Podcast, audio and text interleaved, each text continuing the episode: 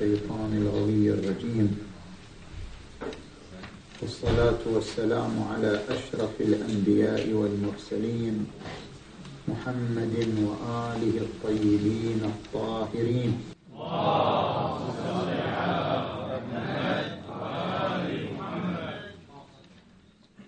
بسم الله الرحمن الرحيم. وما خلقت الجن والإنس إلا ليعبدون. صدق الله العلي العظيم. انطلاقا من الآية المباركة نتحدث في عدة محاور ترتبط بالهدف الذي من أجله خلقنا ألا وهو العبادة. المحور الأول في المقارنة بين الآيات القرآنية التي تتحدث عن هدف الوجود. نلاحظ أن هذه الآية تقرر أن هدف الوجود وجود الإنسان هو العبادة. وما خلقت الجن والإنس إلا ليعبدون. بينما نجد آية أخرى تقرر لنا أن الهدف من الوجود عنوان آخر كما في قوله تعالى تبارك الذي بيده الملك وهو على كل شيء قدير. الذي خلق الموت والحياة ليبلوكم أيكم أحسن عملا وهو العزيز الغفور. كيف نجمع بين الآيتين المباركتين؟ آية تحدد لنا أن الهدف من وجودنا العبادة وآية أخرى تحدد لنا أن الهدف من وجودنا أن نكون الأحسن أن نكون الأكمل. أيكم أحسن عملا؟ الجمع بين الآيتين هو بالطريق وبالنتيجة نتيجة الطريق. الهدف الأساس الهدف المركزي المحوري هو أن تكون أحسن. هو أن تكون أكمل هو أن تكون المتفوق المتألق. ليبلوكم أيكم أحسن عملا. أنت أعطيت الطاقات أعطيت القدرات أعطيت المؤهلات التي من خلالها تكون أحسن تكون أكمل. ولكن الطريق إلى أن تكون أكمل والطريق إلى أن تكون أحسن هو طريق العبادة. فبين الآيتين علاقة الطريق بالنتيجة علاقة الطريق بالهدف. العبادة طريق إلى الهدف وليست هي الهدف الحقيقي. الهدف الحقيقي أن تكون الأكمل وأن تكون الأحسن. لذلك قال في آية وهو يتحدث عن الطريق وما خلقت الجن والإنس إلا ليعبدون. وذكر في آية نتيجة سلوك الطريق في قوله تعالى هو الذي خلق الموت والحياة ليبلوكم أيكم أحسن عملا. نأتي إلى المحور الثاني. هل نحن محتاجون إلى العبادة؟ هؤلاء المليارات من البشر الذين يعيشون على الأرض هل هم في حاجة إلى العبادة؟ نحن نرى كثيرا من ملايين البشر لا يعبد الله ولا يتصل بالله وهم يعيشون كما نعيش. ويزاولون أعمالهم وأشغالهم وحياتهم كما نزاولها. فهل هناك فعلا حاجة ماسة وأساسية إلى العبادة؟ هل الإنسان محتاج إلى أن يعبد الله حتى نقول بأن هؤلاء الذين لا يعترفون بإله ولا يعترفون بخالق يشعرون بنقص لأنهم لا يعيشون اشباعا وتغطية لهذه الحاجة الأساسية ألا وهي الحاجة إلى العبادة. هل فعلا الإنسان يحتاج إلى العبادة؟ بما أن الله جعل العبادة هدفا لوجودنا جعل العبادة طريقا للوصول إلى الهدف فلا بد أن يكون هذا الطريق منسجما مع خلقتنا منسجما مع كياننا الإنساني منسجما مع قدراتنا وطاقاتنا. إذ لا يمكن أن يكون هدفا لوجودنا وهو لا ينسجم مع الكيان الإنساني.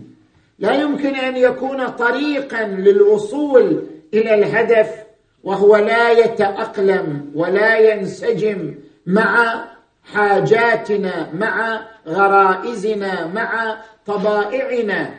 اذا هناك علاقة تكوينية بين العبادة وبين هذا الجهاز الإنساني الذي نعيشه. الأجهزة التي نعيشها من عقل من شهوة من عاطفة من خيال من ذاكرة كل الأجهزة التي يعيشها الإنسان بينها وبين العبادة علاقة جوهرية. بينها وبين العبادة علاقة ذاتية وثيقة. لذلك الإنسان محتاج إلى العبادة حاجة تنبع من داخله حاجة تنبع من كيانه الإنساني. من صلب وجوده. ما هي هذه الحاجة؟ نحن نتلمس عدة حاجات أساسية إلى العبادة. حاجة الإنسان إلى انتزاع القلق من داخل ذاته. حاجة الإنسان إلى التوازن في شخصيته. حاجة الإنسان إلى الارتباط بفطرته. حاجة الإنسان للتعبير عن آهاته وعن آلامه. هذه عدة حاجات نرصدها هي حاجات في الصميم هي حاجات في صلب الوجود هي حاجات لا إشباع لها إلا بالعبادة. نأتي إلى الحاجة الأولى. حاجة الإنسان إلى انتزاع القلق. لا يوجد إنسان لا يعيش قلق. مستحيل. الإنسان بطبعه يعيش القلق. الإنسان بكيانه البشري يعيش نوعا من القلق. القرآن الكريم يشير إلى هذه الطبيعة البشرية. إن الإنسان خلق هلوعا. الهلوع هو الذي يعيش نوعا من القلق والجزع وتربص المستقبل. إن الإنسان خلق هلوعا إذا مسه الشر جزوعا وإذا مسه الخير منوعا. الإنسان يعيش القلق لكن هذا القلق قد يزيد خصوصا في هذا العصر الذي نحن نعيشه. هذا العصر المليء بمناشئ وبعوامل القلق. القلق من المرض القلق من الرزق القلق من الأمن القلق من الاستقرار القلق من أن يعيش الإنسان امنا مستقرا معافا مكفولا. رزقه هناك قلق قلق كبير يخترق الأنفس. أنفس كثير من الناس هذا القلق ما هو علاجه؟ كيف نعالج القلق بنحو نشعر بحالة من الاستقرار بأجواء من الاطمئنان؟ لا أقصد الاطمئنان الخارجي الاطمئنان الداخلي. أن يعيش الإنسان في داخله حالة من الاستقرار والاطمئنان والهدوء الطريق لانتزاع القلق وتهدئة الداخل البشري والاستقرار النفسي هو العبادة. العبادة هي الطريق. القرآن الكريم يقول والذين آمنوا وتطمئن قلوبهم بذكر الله ألا بذكر الله؟ تطمئن القلوب تحصل على الاطمئنان والاستقرار ويقول القرآن الكريم الذين إذا ذكر الله وجلت قلوبهم وإذا تليت عليهم آياته زادتهم إيمانا وعلى ربهم يتوكلون. اذا هناك حاجة إلى انتزاع القلق. هناك حاجة إلى غرس الاطمئنان. والطريق إلى ذلك الصلاة العبادة الارتباط بالله تبارك وتعالى. قد أفلح المؤمنون الذين هم في صلاتهم خاشعون. الحاجة الأخرى حاجة الإنسان للتوازن في شخصيته. خلق الإنسان من عاملين متجاذبين عامل العقل وعامل الغريزة. الغريزة تدعوه إلى التحرر تدعوه إلى نبذ كل الخطوط تدعوه إلى أن يتحول إلى حيوان إلى قطعة من الشهوات. تمارس كل ما تشتهي من دون قيود من دون خطوط. العقل يدعوه إلى الانضباط يدعوه إلى التقيد يدعوه إلى الانتظام في إطار نظام معين. كل إنسان يعيش صراعا بين هذين العاملين. عامل العقل الذي يدعوه إلى الانضباط عامل الغريزة الذي يدعوه إلى التحرر والانفلات. الإنسان يعيش صراعا بين هذين العاملين. ربما يفرط في العقل إلى أن يصبح متبلد عاطفيا. لا يعيش عاطفة حتى مع أهله حتى مع أصدقائه حتى مع أحبته لأنه يعيش استغراقا عقليا مفرطا. وربما تفرط به الغريزة فيتحول إلى شبيه بالحيوان. لا يفكر في كل يوم إلا في إشباع شهوته إلا في راحته إلا في نومه في بطنه في جيبه. اذا هناك صراع بين الشهوة بين الغريزة وبين العقل. يحتاج إلى توازن بين العاملين. يحتاج إلى أن يعطي العقل رشحة من العاطفة ويعطي العاطفة ضبطا من العقل. يحتاج إلى أن يعيش توازن وتكامل بين تأثير العاطفة وبين سيطرة العقل. لا يستغني الإنسان عن عواطفه ولا يمكنه التحرر من عقله. التوازن بين هذين العاملين. طريقه العبادة. طريقه العلاقة مع الله تبارك وتعالى. فأما من طغى وآثر الحياة الدنيا يعني مشى مع غريزته فإن الجحيم هي المأوى. وأما من خاف مقام ربه ونهى النفس عن الهوى. يعني حكم عقله في عاطفته. جعل عقله المسيطر على غريزته ونهى النفس عن الهوى. فإن الجنة هي المأوى. ونفس وما سواها فألهمها فجورها وتقواها. قد أفلح من زكاها وقد خاب من دساها. الحاجة الثالثة حاجة الإنسان للتعبير عن آهاته عن آلامه. كل إنسان منا يحتاج إلى أن يتنفس يحتاج إلى أن يتكلم. لا يوجد إنسان لا يعيش ألم. مستحيل. خلق الإنسان من كبد.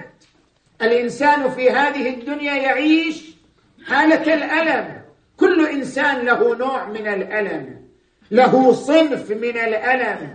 لا يوجد إنسان لا يعيش آلام لا يعيش آهات لا يعيش مشاكل. لذلك ما لم يعبر عن آلامه ما لم يعبر عن آهاته ما لم يتنفس فإنه سيتحول إلى شخصية مكتئبة. شخصية منطوية شخصية انعزالية. الإنسان ما لم يتنفس يتكلم يتحدث عن آلامه عن معاناته عن مشاكله عن قضاياه. سيتحول إلى شخصية كئيبة شخصية انطوائية بل ربما يتحول إلى بركان إلى شخصية انتقامية مجرمة لأنه لا يجد مجال للتعبير عن آلامه وآهاته ومشاكله الخاصة. كيف الطريق؟ كيف تنفس عن آلامك؟ كيف تنفس عن معاناتك؟ إذا أحدقت بك الظروف القاسية إذا حفت بك المشاكل القاسية إذا استغرقت في الذنوب في الأخطاء في الرذائل واردت أن تتحدث عن أخطائك. أردت أن تعترف بأخطائك بتجاوزاتك. أردت أن تتكلم عن آلامك وآهاتك. ما هو الطريق؟ الطريق هو لقاء الله. الطريق هو الحديث مع الله. لا تتحدث مع أي إنسان آخر. كل حديث مع إنسان مثلك غير مضمون. الطريق المضمون الذي إذا تحدثت معه عن آلامك عن أسرارك عن مشاكلك عن ذنوبك عن أخطائك الطريق المضمون الذي يأويك يحتضنك يستر عليك يعطيك الهمة يعطيك الشعور بالتوبة يعطيك الشعور بالتجديد. يعطيك الشعور بالتغيير. الطريق الوحيد هو الحديث مع الله تبارك وتعالى.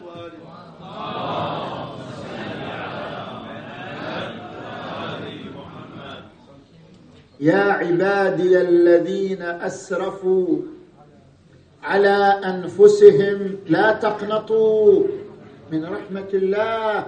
إن الله يغفر الذنوب. جميعا. إنه هو الغفور الرحيم. وإذا سألك عبادي عني فإني قريب قريب قربا روحيا. أستمع إلى شكاواهم أستمع إلى آلامهم أستمع إلى عبراتهم وإلى آهاتهم. فإني قريب أجيب دعوة الداعي. إذا دعاني فليؤمنوا بي. فليستجيبوا لي وليؤمنوا بي لعلهم يرشدون. اذا هذه هي الحاجة الثالثة إلى العبادة. الحاجة الرابعة حاجة الإنسان لأن يرتبط بفطرته. كل إنسان يتلوث بالدنيا. الإنسان ما دام طفلا يعيش البراءة براءة الطفولة. يعيش قيما أخلاقية صافية. يعيش نقاء قلبيا طاهرا. يعيش عفوية يعيش بساطة لأنه يعيش طفولة بريئة.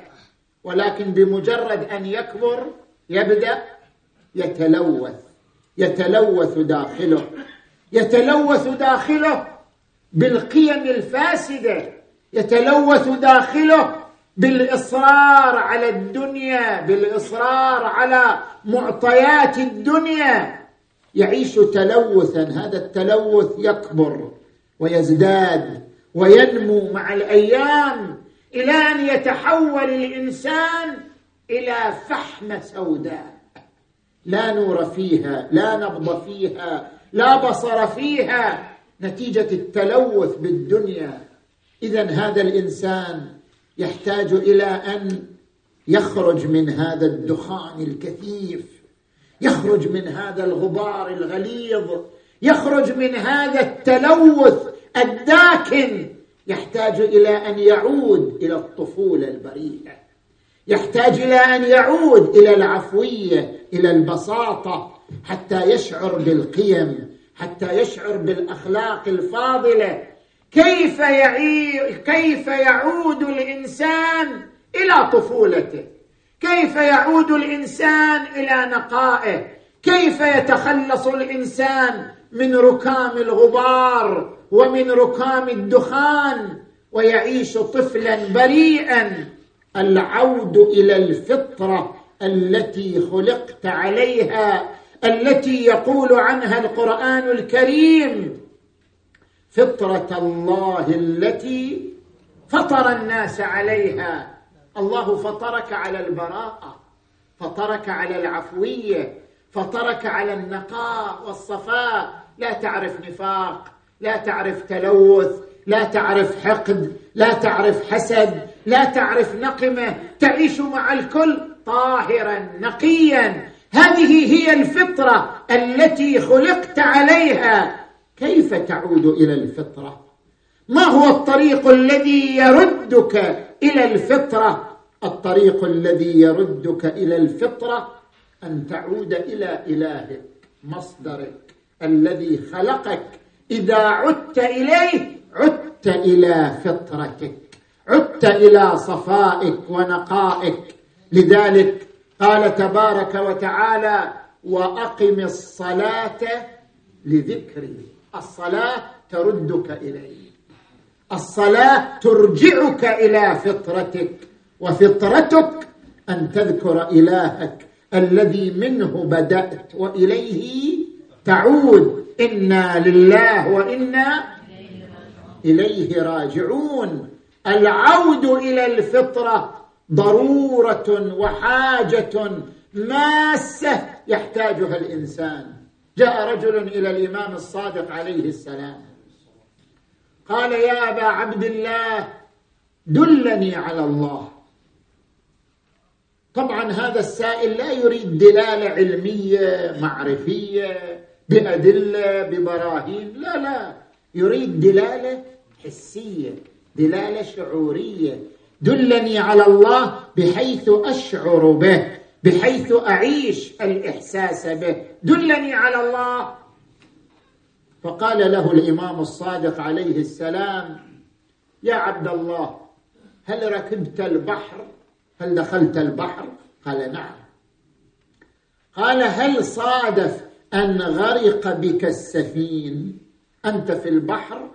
غرقت السفينة في وسط الأمواج الحالكة. هل صادف هذا الموقف؟ قال نعم صادفني ذلك.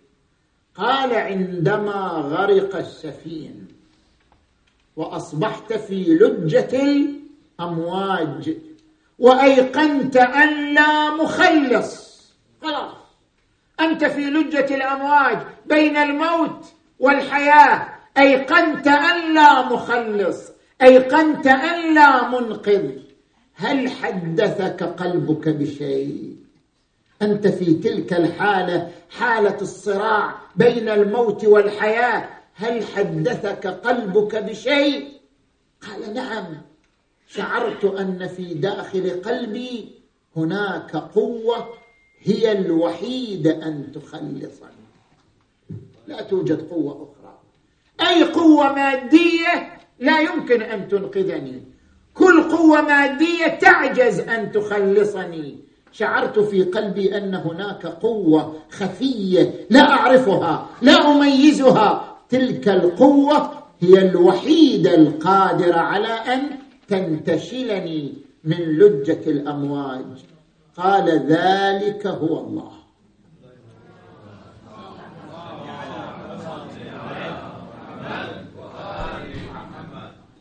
هناك شعور فطري في الإنسان. هناك عودة فطرية في داخل الإنسان. يشعر بخيط ارتباط بينه وبين قوة خفية لا يميزها لا يعرف تفاصيلها لا يعرف ملامحها لكنه يعرف أن لها ارتباطا به وأن له ارتباطا بها. ذلك هو العود إلى الفطرة إلى فطرة الله التي خلقنا عليها نأتي الآن إلى المحور الثالث من حديثنا بعد أن عرفنا ما هي الحاجات الإنسانية الأساسية لعبادة الله تبارك وتعالى والتي على ضوئها خلقنا لأجل العبادة أي خلقنا لإشباع هذه الحاجات ولتغطية هذه الحاجات عن طريق العلاقة مع الله عز وجل والارتباط بالله عز وجل. نأتي إلى المحور الثالث العبادة تكامل. العبادة طريق متكامل. العبادة لها صور مختلفة. ليست العبادة فقط أن تقف في المحراب وترفع يديك إلى السماء. لا. الصدقة عبادة. ورد عن الرسول محمد.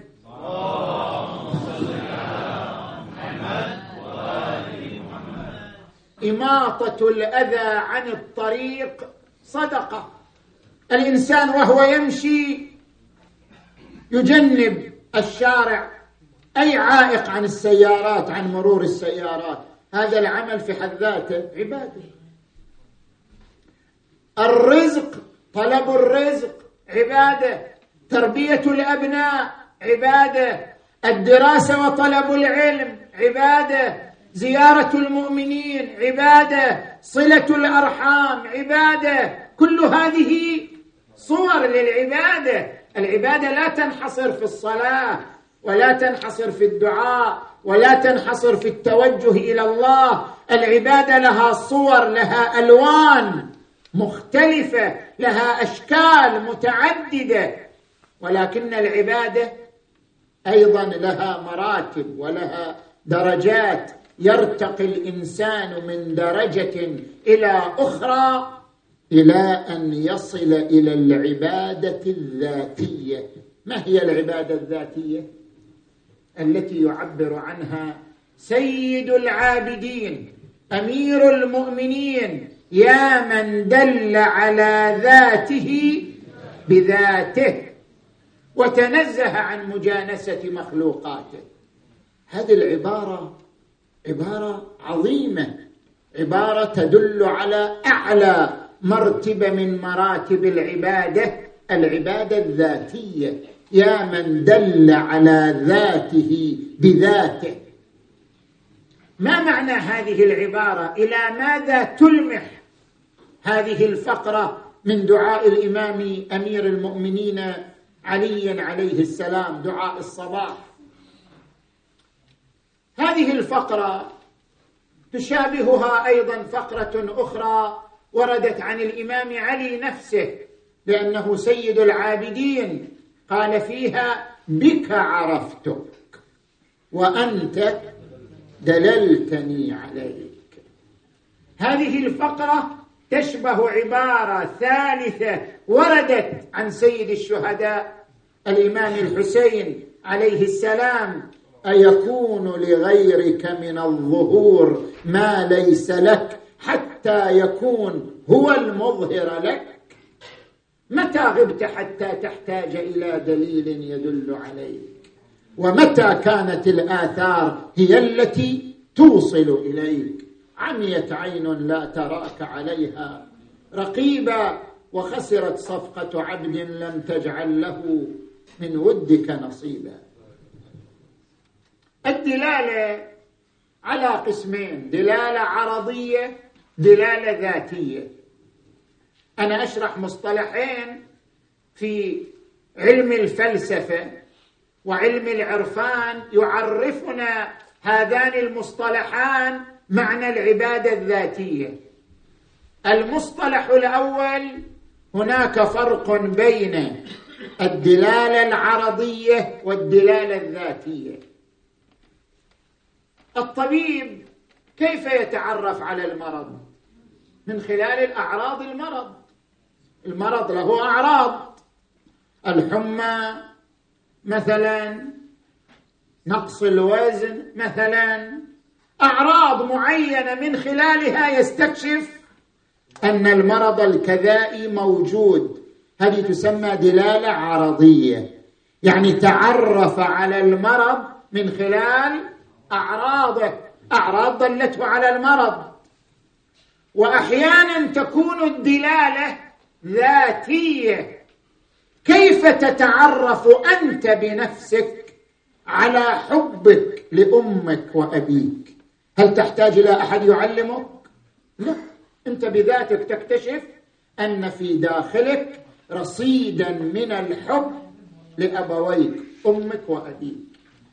دلالة حبك على نفسه دلالة ذاتية وليست دلالة عرضية. أنت تعرفت على حبك لأبويك بنفسك بلا حاجة إلى أعراض. بلا حاجة إلى علامات بلا حاجة إلى معرفات. أنت عندما ترجع إلى داخلك تجد في داخلك نشوة من الحب إلى أبيك وأمك. هذه دلالة وجدانية دلالة ذاتية. فهناك فرق بين الدلالة العرضية أن تعرف الشيء من خلال أعراضه وبين الدلالة الذاتية أن تعرف الشيء بنفسه. هو يعرفك بنفسه. حب موجود في داخلك. أنت اكتشفته بنفسك بلا حاجة إلى علامات ولا إلى أعراض. هكذا نتعرف على الله تبارك وتعالى. هناك من عرف الله من خلال أعراض وعلامات. رأى الوجود رأى تناسق الكون رأى انضباط الطبيعة رأى الأنظمة الدقيقة في هذا الكون فاستدل بالنظام الدقيق على وجود منظم دقيق. لا الشمس ينبغي لها أن تدرك القمر ولا الليل. سابق النهار وكل في فلك يسبحون. النظام الدقيق دلنا على منظم دقيق. هذه دلالة عرضية. لكن هناك من يشعر في داخل قلبه بأن الله موجود في قلبه. لا يحتاج إلى علامات ولا إلى أعراض ولا إلى أن يتعرف على السماء والأرض ابدا. هو يشعر أن الله في داخله. يشعر أن الله في عمق روحه. يشعر أن الله في أعماق قلبه. يشعر بالله شعورا وجدانيا داخليا. هذا الإنسان وصل إلى الله من أقرب الطرق. وصل إلى الله من خلال الشعور من خلال الإحساس من خلال أنه يعيش الله في داخله احساسا وشعورا وارتباطا وحضورا. هذا الإنسان الذي يعيش الله في داخله هو الذي يستطيع أن يقول بك عرفتك وأنت دللتني عليك. أنا ما وصلت إليك عبر العلامات والأعراض ابدا. أنا رأيتك في داخلي. متى غبت حتى تحتاج؟ أنت لم تغب عني يقول سيد الشهداء. أنت في داخلي. متى غبت حتى تحتاج إلى دليل يدل عليك؟ ومتى كانت الآثار الآثار الأعراض والعلامات ومتى كانت الآثار هي التي توصل إليك؟ أنا وصلت إليك بداخلي بنفسي بلا حاجة إلى أعراض وعلامات. المصطلح الثاني عندنا علم حصولي وعلم حضوري. ما هو الفرق بين العلم الحصولي والعلم الحضوري الآن أنا كيف أعلم بك؟ أعلم بك عن طريق الصورة. مستحيل أن أعلم بك بدون صورة. صورة تنعكس من رؤيتك على شبكة العين ثم هذه الصورة تنتقل إلى الدماغ ثم أتعرف عليك. مستحيل أن أتعرف على أي شيء إلا عبر شنو؟ صورة. حتى هذا الكأس الذي أمامي أنا أظن أنني وصلت إلى الكأس. أنا ما وصلت إلى الكأس. علميا أنا ما وصلت إلى الكأس. أنا وصلت إلى صورة الكأس. لو لم تنعكس من هذا الكأس صورة على شبكة العين فتنتقل عبر الأجهزة الخاصة إلى الدماغ لن أتعرف على هذا الكأس. ولذلك الذين يعيشون خللا تراه هو ينظر إلى الكأس لكن ما يرى الكأس. يبحث عنه يمينا ويسارا. اذا علمي بكل شيء هو عن طريق شنو؟ الصورة. هذا يسمى علم حصولي يعني أنت لم تحصل على المعلومة بنفسها وإنما حصلت على صورتها. هذا يسمى علم حصولي وهناك علم حضوري. العلم الحضوري أقوى من العلم الحصولي. علمك بمشاعرك. هل هو علم بصورة؟ لا. لأن مشاعرك حاضرة بنفسها ما يحتاج وساطة صورة. علمك بنفسك علمك بأفكارك علمك بمشاعرك علمك بأحزانك علمك بداخلك. علم حضوري. لأنه لا يحتاج إلى وساطة صورة. أنت تعلم بداخلك لأن داخلك حاضر بنفسه لديك. هذا يسمى علما حضوريا. نحن الآن علمنا بالله من أي قسم؟ علم حصولي. كل واحد منا إذا قيل له الله ترتسم في ذهنه صورة عن الله. كل واحد يتصور الله بصورة. هذا يتصور الله بصورة قوية هذا يتصور الله بصورة طاقة هذا يتصور الله بصورة مثلا قدرة مهيمنة. كل واحد يتصور الله بصورة معينة. علمنا بالله علم حصولي عن طريق صورة نتصورها. لكن علم علي عليه السلام. بالله علم محمد. صلى الله عليه وآله.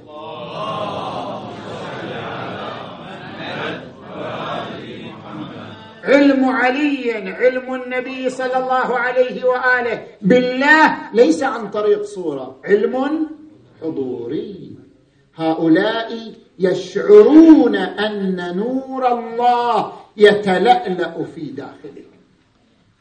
يشعرون أن نور الله يشرق في أنفسهم. يشعرون أن نور الله يتعالى في جنباتهم الإنسانية. علمهم بالله علم حضوري لا بواسطة صورة. لذلك يقول بك عرفتك وأنت دللتني عليك. ويقول يا من دل على ذاته بذاته وتنزه عن مجانسة مخلوقاته. علي بن أبي طالب وصل إلى درجة من الإحساس بالله والعلم بالله علما حضوريا إذا وقف إلى الصلاة لا يشعر إلا بالله تبارك وتعالى. حتى كان يوم صفين يصلي والسهام تنفذ إلى جسده فلا يشعر بها ولا يدري عنها لأنه مستغرق في لقاء الحبيب لأنه يعيش حالة من العشق والهيام والحب لله لا يشعر بغير محبوبه الأتم الاجلى وهو الله تبارك وتعالى. لأجل ذلك الإمام زين العابدين علي بن الحسين وهو سيد العابدين يعترف أنه لا يمكنه أن يصل إلى عبادة جده أمير المؤمنين.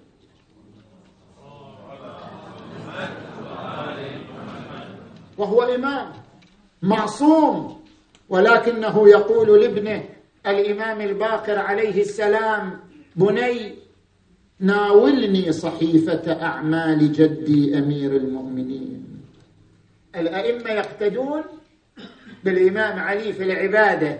يقول ناولني صحيفة أعمال جدي أمير المؤمنين علي عليه السلام فيناوله الصحيفة فيبكي الإمام زين العابدين. يبكي ويقول من يقدر على عبادتك يا أمير المؤمنين؟ أنت بلغت الأوج بلغت القمة. من يقدر؟ من يقدر على الوصول إلى ما وصلت إليه من العبادة؟ من يقدر على عبادتك يا أمير المؤمنين؟ عبادة استغرقت كل علي كل وجدان علي كل مشاعر علي كل عواطف علي. علي لا يفكر إلا في الله. وقد قال عن نفسه ما رأيت شيئا إلا ورأيت الله. قبله أو بعده أو فوقه أو تحته أو فيه علي مع الله في كل أرجاء وجوده. هذا علي وكفؤه الصديقة فاطمة. فاطمة وعلي كفآن فاطمة وعلي ربطتهما العبادة. فاطمة وعلي استغرقا في العبادة وفنيا في العبادة ووصلا إلى أرقى درجات العبادة. عبادة علي كما تحدثنا عنها تحدث عنها الإمام زين العابدين. وعبادة فاطمة الزهراء تحدث عنها ابنها الإمام الحسن الزكي. الإمام الحسن عاش مع أمه طفولة صغيرة. فاطمة توفيت والحسن عمره خمس سنوات أو ست سنوات. لكن ما غابت عن ذهنه الذكريات الجميلة. يتذكر أمه الزهراء يتذكر عبادتها يتذكر محرابها يتذكر صلاتها يتذكر نافلتها علقت بذهنه هذه الصور هذه الذكريات التي لا ينساها عن أمه الزهراء صلوات الله وسلامه عليها. يقول ما رأيت أعبد من امي فاطمة.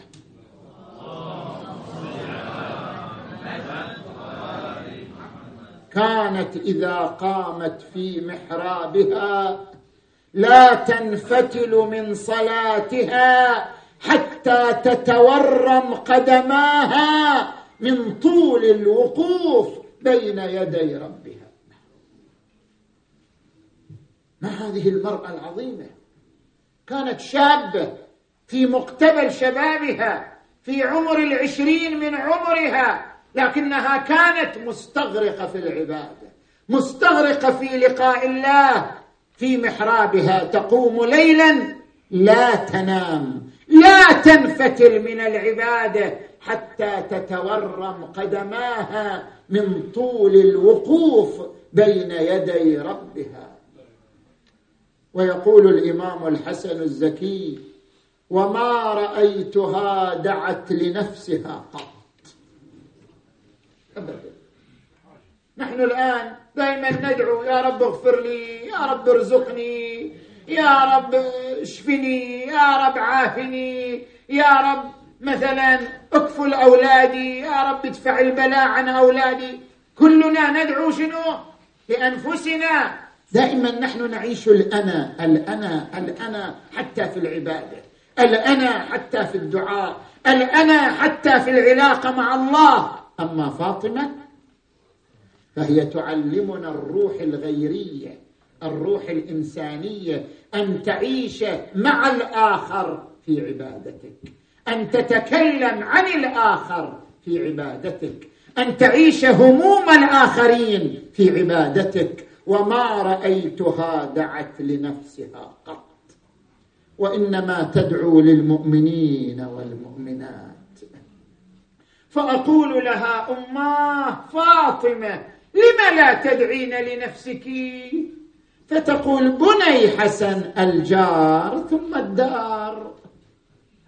تعلم ولدها على أن يشعر بالآخرين على أن يحمل هموم الآخرين على أن يكون ضميرا اجتماعيا يعيش الإحساس بآلام الآخرين ومأساة الآخرين. بني حسن الجار ثم الدار. هكذا كانت فاطمة هكذا ربت أبناءها فاطمة هكذا علمت أجيالها فاطمة على أن يشعروا بالآخرين. ولذلك تربى أبناؤها على العطاء على أن يعيشوا هموم الناس على أن يعيشوا قضايا المجتمع.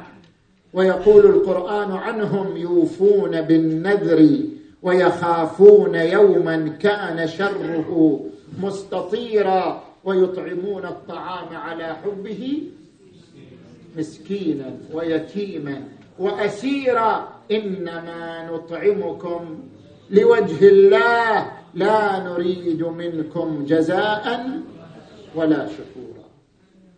والحمد لله رب العالمين. اللهم صل على محمد وآل محمد. اللهم اغفر لنا وارحمنا وعافنا واعف عنا وتب علينا. إنك أنت التواب الرحيم. اللهم اجعلنا مع علي وفاطمة. اللهم اجعلنا مع علي وفاطمة. اللهم اجعلنا ممن يستنير بأنوارهما ويسير على هداهما. يا أرحم الراحمين.